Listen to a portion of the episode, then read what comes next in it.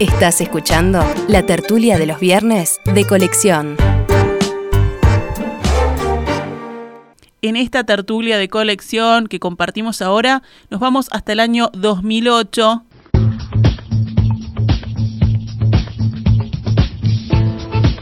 Saludos para quienes nos acompañan en la mesa de esta tertulia, hoy viernes 23 de mayo. Carmen Tornaría, buen día. Buen día, Emiliano, ¿cómo estás? Carlos Maggi, ¿cómo te va? Gusto de verte bajo la lluvia. Ojalá me veas bajo la lluvia. ¿Y Alberto Volonté? ¿Qué dice? Buen día, Emiliano, esperando a ver si me anuncias que llueve en el norte. Sí, sí, ya te veo muy insistente con el tema del norte.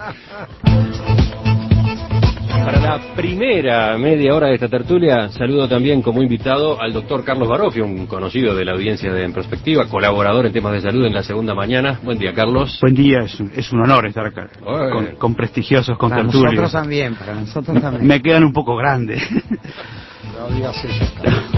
Porque me interesa charlar con ustedes a propósito de este decreto que firmó el presidente Tabaré Vázquez, que acaba de conocerse ayer y que habilita a los oftalmólogos cubanos a ejercer como especialistas en Uruguay bajo el régimen de registro temporario.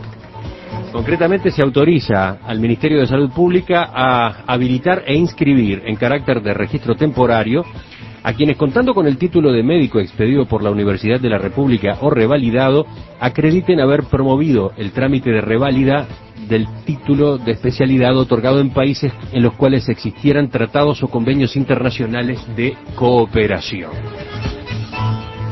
Carmen estaba especialmente motivada con esto, ella propuso el tema, ¿por qué Carmen? Porque ayer justamente escuchaba en, en tu programa eh, algo de esta discusión. Sí, ayer entrevistábamos tiene- al vicepresidente del sindicato médico, tiene- Julio Trochansky. Me tiene nerviosa esta discusión, me tiene preocupada, porque al estar trabajando con eh, en capacitación con grupos vinculados primero al plan de emergencia a humanos, ¿no? Y ahora al plan de equidad, eh, comprendí, descubrí o reafirmé dos cosas importantísimas para la vida humana, este, para el trabajo, para la familia, para el relacionamiento social. Uno son los dientes y otros son los ojos. Mm. ¿ah? Entonces lo descubrí directamente, obviamente lo sabía, pero ahora lo descubrí en carne propia y veo que, porque muchas veces la gente habla de la pobreza y siempre la pobreza se vincula exactamente al, dinero y a lo económico, bueno, ya lo hemos discutido acá muchas veces, yo vin- vinculo la salida de la pobreza con una cosa fundamental que es el trabajo, es decir, que la gente pueda trabajar. Y hay dos cosas que son esenciales para que la gente pueda conseguir trabajo y pueda desempeñarse en cualquier trabajo, y es que tenga dientes, que tenga dientes sanos, que tenga una dentadura adecuada, que esto implica salud bucal y cuidado de uno mismo, y que, y que pueda ver, que pueda ver sin dificultad. Una aguja, eh, un niño, un botón, un papel, una computadora. Entonces, toda esta discusión que se viene dando desde hace meses en el país me parece absolutamente miserable, ¿eh?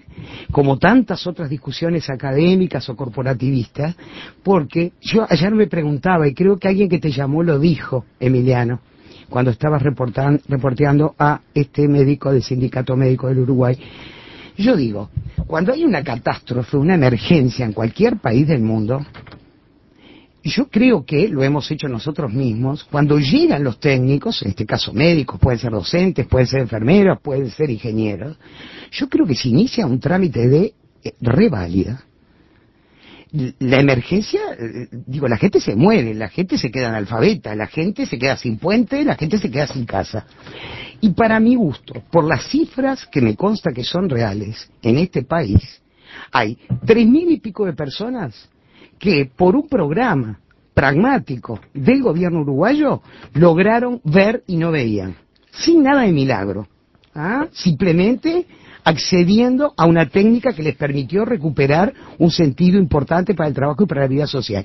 Y hay 10.000 esperando para hacerlo hace como 10 años. Entonces, para mi gusto, si esto no es una emergencia nacional, ¿ah? social, económica y sanitaria, que alguien me venga a demostrar lo contrario. Entonces, Un lo buen puntapié digo- inicial de Carmen. Lo- A ver, ¿cómo, cómo reaccionan los demás ante ese planteo que es el que dispara la cosa? Agregaría la audición, Carlos. A los dos, que agregaría a lo- la Carlos audición. Barofio. Tengo que aclarar porque tenemos dos Carlos en la mesa.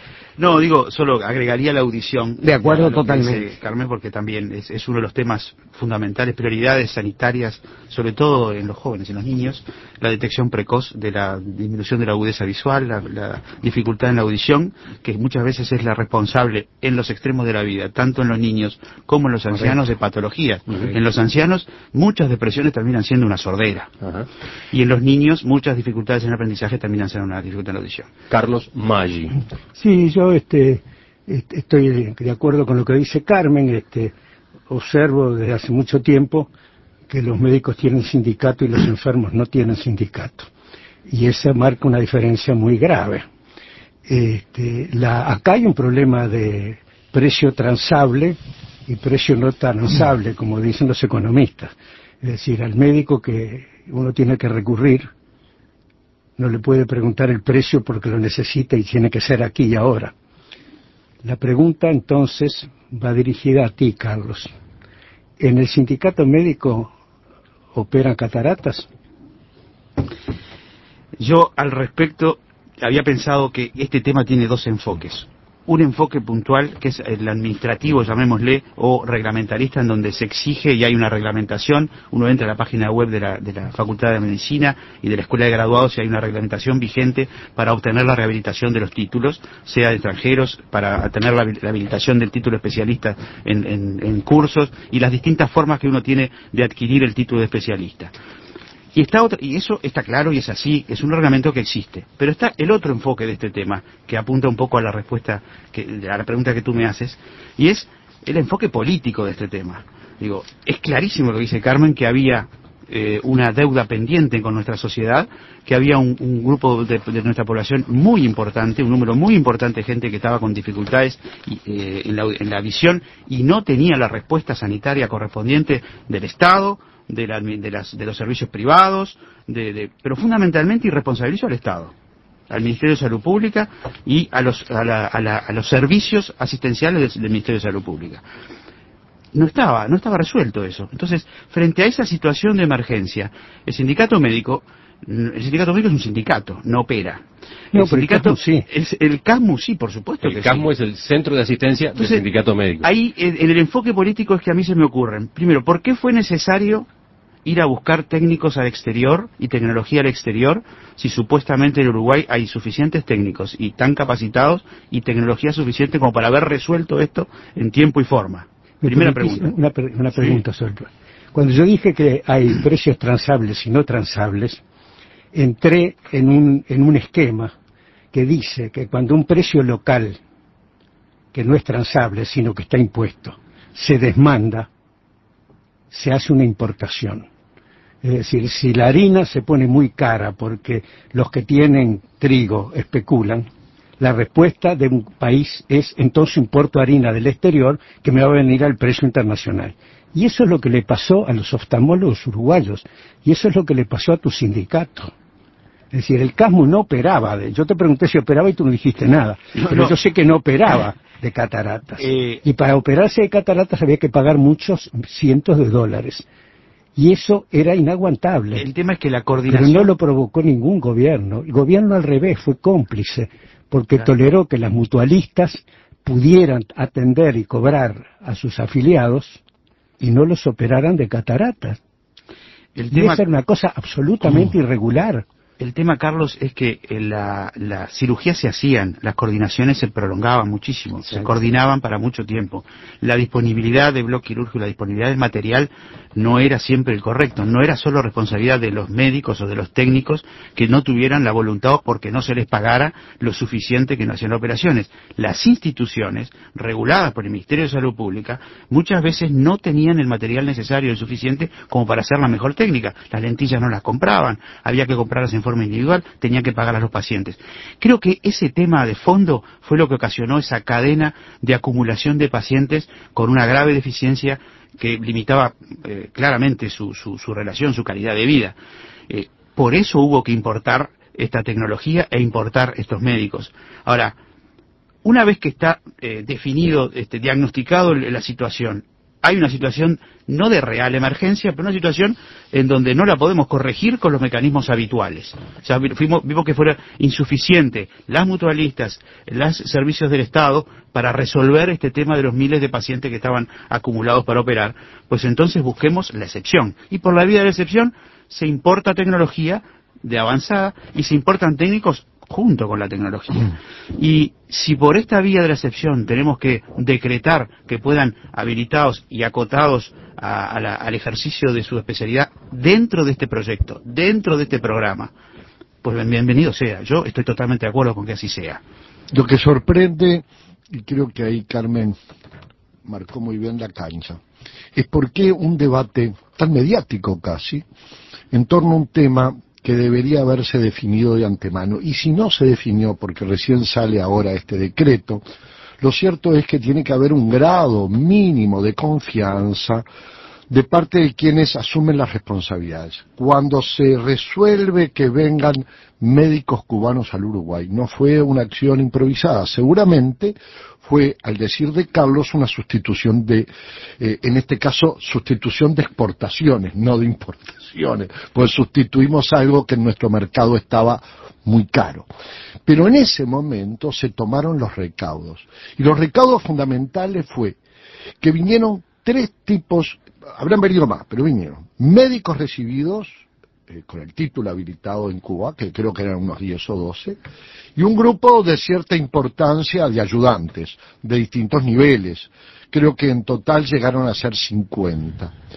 Eso fue analizado, fue controlado por el Ministerio de Salud Pública, no se improvisó. Entonces, cuando se estaba ante una emergencia de la magnitud que señaló Carmen, no la voy a repetir, y a eso se agregaban los costos a que se refirió Carlos. Yo digo, ¿por qué a la población se le somete, y en este momento lo estamos haciendo nosotros, a que vean con preocupación que ante una emergencia humana de este carácter, seguramente alguno, cuando son cerca de 10.000 en este país, hay un pariente, un amigo o seguramente uno que está en lista de espera.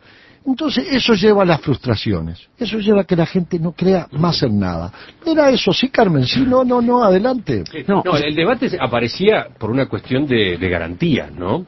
Eh, más allá de que, de que había que salir de esta emergencia sanitaria, eh, como se la puede catalogar, el asunto era, como lo planteaba ayer el, el doctor Trochansky en la entrevista, hablando en nombre del sindicato médico, a propósito en general del tema de las reválidas, ¿no? El problema es que existan las garantías debidas de que el profesional está apto para realizar su ejercicio profesional. Acá se está lidiando nada menos que con la salud, ¿no? Sobre esto, Emiliano, yo te digo, yo quiebro una lanza de vuelta a favor de nuestro presidente de la República y su respuesta pragmática cuando empieza el entrevero.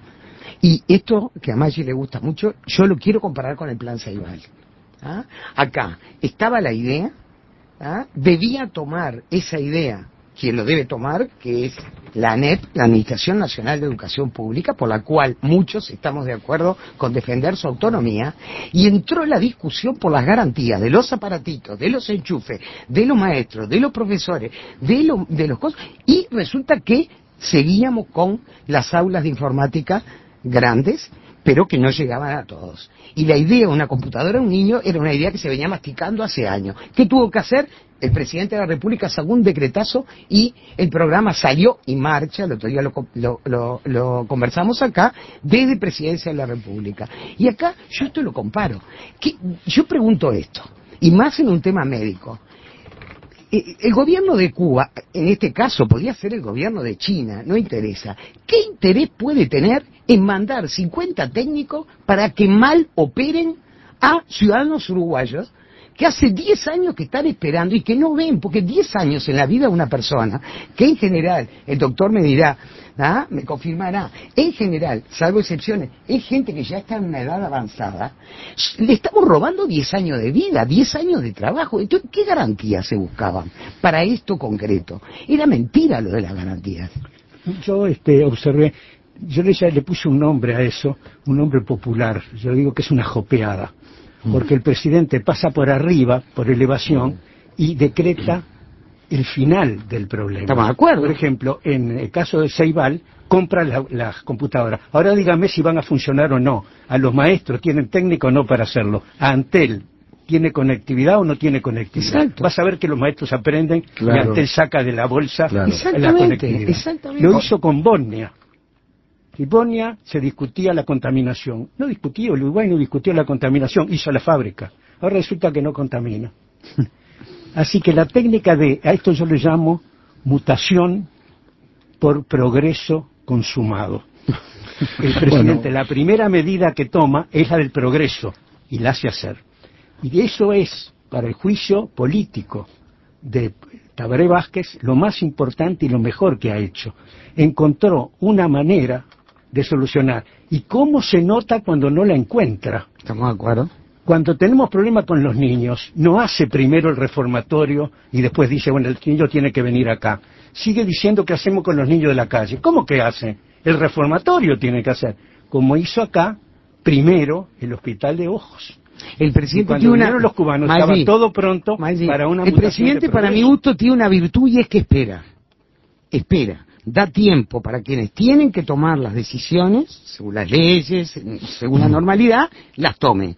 Y llega un momento que da la sensación de que se cansó, como decís, de- decís tú, y elige el camino de la copiada. Bueno, si los que tienen que tomar la decisión no la toman, por fuerza de los sindicatos, por corporativismo, por garantía, como lee Emiliano, que es el problema. Bueno, no sé por qué. Bueno, entonces acá hay un problema, tenemos que darle un re- una respuesta a este problema. Dentro de la ley, dentro de las potestades, hay un decreto que ahora habilita, ahora sí, como por arte de magia, a los médicos cubanos o de cualquier otra parte del mundo a solucionar que- un problema que acá no ¿Cómo te pudimos suena eso de la solucionar. copiada, Barofio? No, eh, me suena como que realmente pudo haber sido una cosa similar. Digo, el corporativismo no, no cabe duda. Digo, yo no me voy a poner de, puro y santo aquí. Digo, el corporativismo existe. No cabe la menor duda. No, en es to- que en te voy todo- a decir una cosa, este Carlos. Es perfectamente legítimo que el sindicato defienda los derechos de sus representados. Está en su juego. Pero nosotros que estamos afuera tenemos derecho de verlo.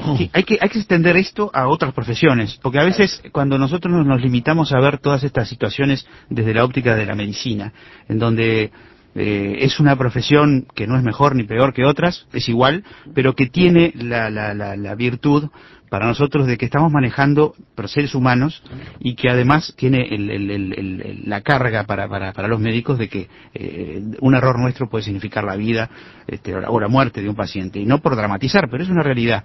Entonces, cuando, cuando lo vemos desde la medicina, siempre todo lo, de- todo lo que resuelve el tema está bien. No importa, eh, decir, el fin justifica los medios. Todo lo que resuelva un problema de salud por cualquier vía, si lo resuelve el problema de salud, porque es lo primordial, está bien. Si extrapolamos esto a otras profesiones, no sé si soy claro en lo que quiero Sí, sí. transmitir. Muy claro. Si extrapolamos esto a otras profesiones, ¿qué pensarían, por ejemplo, los abogados si por una razón de que, de- supongamos, a partir de, eh, de tal momento, los honorarios de los profesionales, este, porque así se dispone, en su corporativismo también, este, son muy caros, entonces no, no pueden, este, los presos no pueden ser defendidos, por ejemplo, para ponerlo algo también medio extremo, este, y se traen abogados del exterior para hacer la defensa, o se traen ingenieros para hacer las carreteras porque es muy caro los, los, los, los, los- los presupuestos de los ingenieros uruguayos, o se trae, este, en fin, cualquier otra profesión, periodistas del extranjero para trabajar porque cobran menos o tienen menos.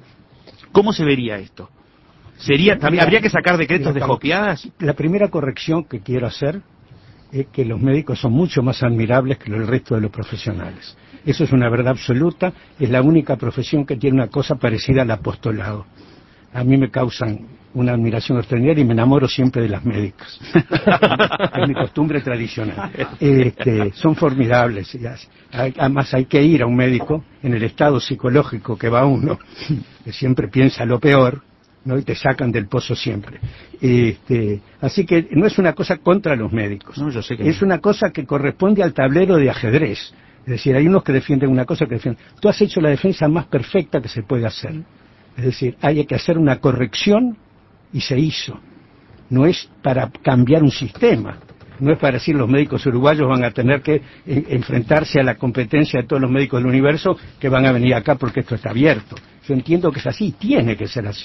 Y está bien, la posición sí. tiene que ser defendida. Pero también los profesionales tienen que saber que no pueden tirar de la piolita demasiado porque se rompe. Eh, también recordemos, ya que tenemos la suerte de tener ante nosotros el decreto del Poder Ejecutivo, que estamos hablando de un registro temporario. Entonces, porque si no, eh, quien nos está escuchando piensa que esto ya es una invasión para siempre de X cantidad de médicos que vienen a sustituir X cantidad. No, esto es temporario porque también se considera que esto es una emergencia. Porque seguramente en el futuro se van a tomar medidas dentro de nuestro país para que esto no vuelva a suceder, por lo menos en áreas tan sensibles para el ser humano. Pero también viene a cuento una reflexión, a mí me conmovió hace unos días un reportaje que le hicieron a la señora Leticia Darenberg como consecuencia del terrible accidente que tuvo su hijo. Esa mujer, de un gran poderío económico, pero de una gran sencillez y de una, una gran fuerza moral, dijo, a mi hijo lo salvó el dinero. A mi hijo lo salvó el dinero. Pues yo pude pagar una asistencia que otro en igual circunstancia no le hubiera pagado. Lo dijo ella, pero lo dijo con una emoción, diría, y con una mujer que está muy comprometida con la producción uruguaya, etcétera, etcétera, etcétera. Y agregó, y eso es importante, y tuve que traer médicos argentinos a operarla acá, y precisamente en la nota que Emiliano le hacía al señor vicepresidente del sindicato médico, reconocía él que por razones de solidaridad se había permitido que cirujanos argentinos vinieran a operar en el Uruguay en una emergencia que era esa. A mí me parece muy bueno que se, hubiera que se aceptó, como se aceptó, que vinieran cirujanos argentinos. Pero digo, porque a veces de estas cosas hay que sacar algo en línea positiva. Lo que queda al desnudo también es que hay que encontrar una forma donde la asistencia médica, por sofisticada que sea, por cara que sea, no tenga un respaldo. Y hoy que ve uno las encuestas que dan que las muertes en las carreteras, los accidentes, están batiendo récord, ¿cuántos muchachos, chicas y no chicas y no muchachos, se mueren por la simple razón, como dijo Leticia Darme, pues no tienen el dinero para que los asistan? Es un comentario que me parece que viene un poco a cuento en todo esto. Carlos. Sí, eh, la tecnología médica va a una velocidad tan impresionante que yo diría que prácticamente a ningún país del mundo le es fácil seguirla. Ni Carlos, te puedo hacer una pequeña interrupción. ¿Sabes lo que me asombró de esto?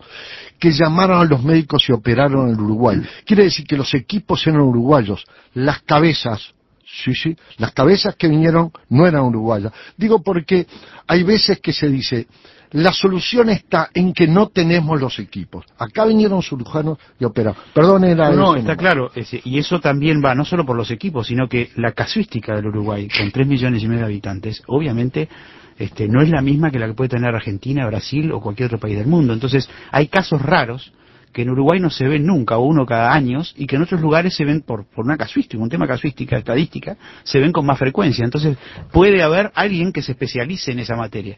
Por eso que el Uruguay tiene que mantenerse vinculado en lo, tecnológico y en lo científico permanentemente. A mí me gustaría agregar una cosa vinculada a eh, lo que decía el doctor Barofio de sacarlo, este tema, y compararlo con otras profesiones. Y acá, en este ejemplo que voy a poner, no, no está el dinero de por medio.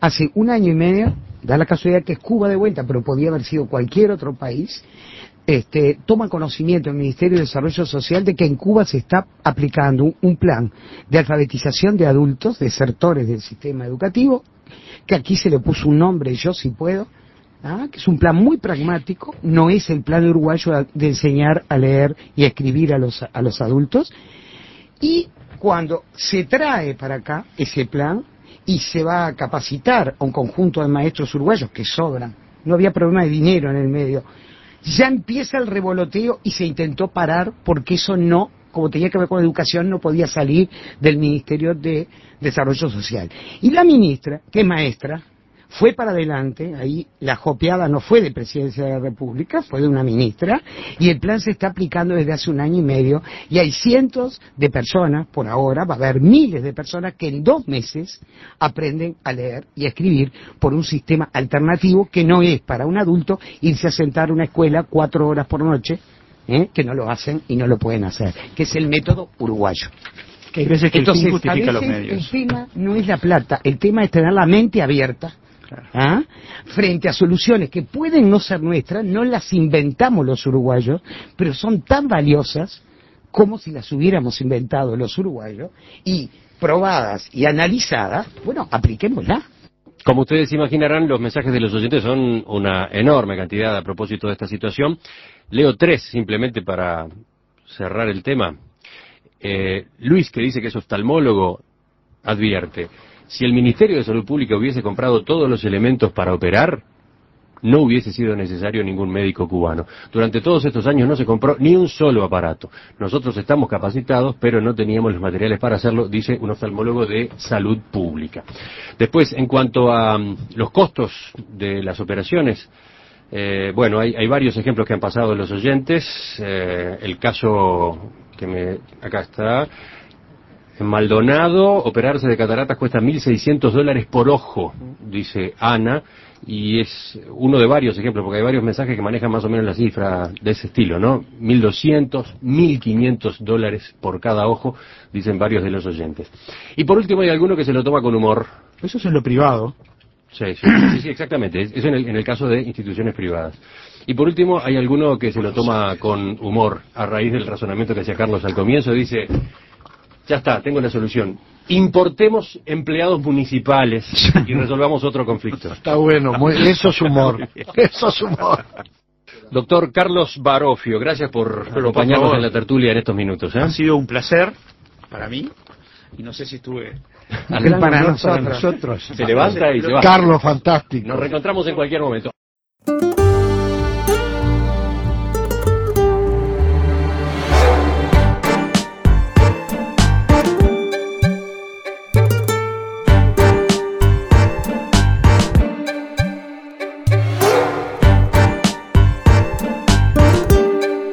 Esta fue una realización de En Perspectiva Producciones.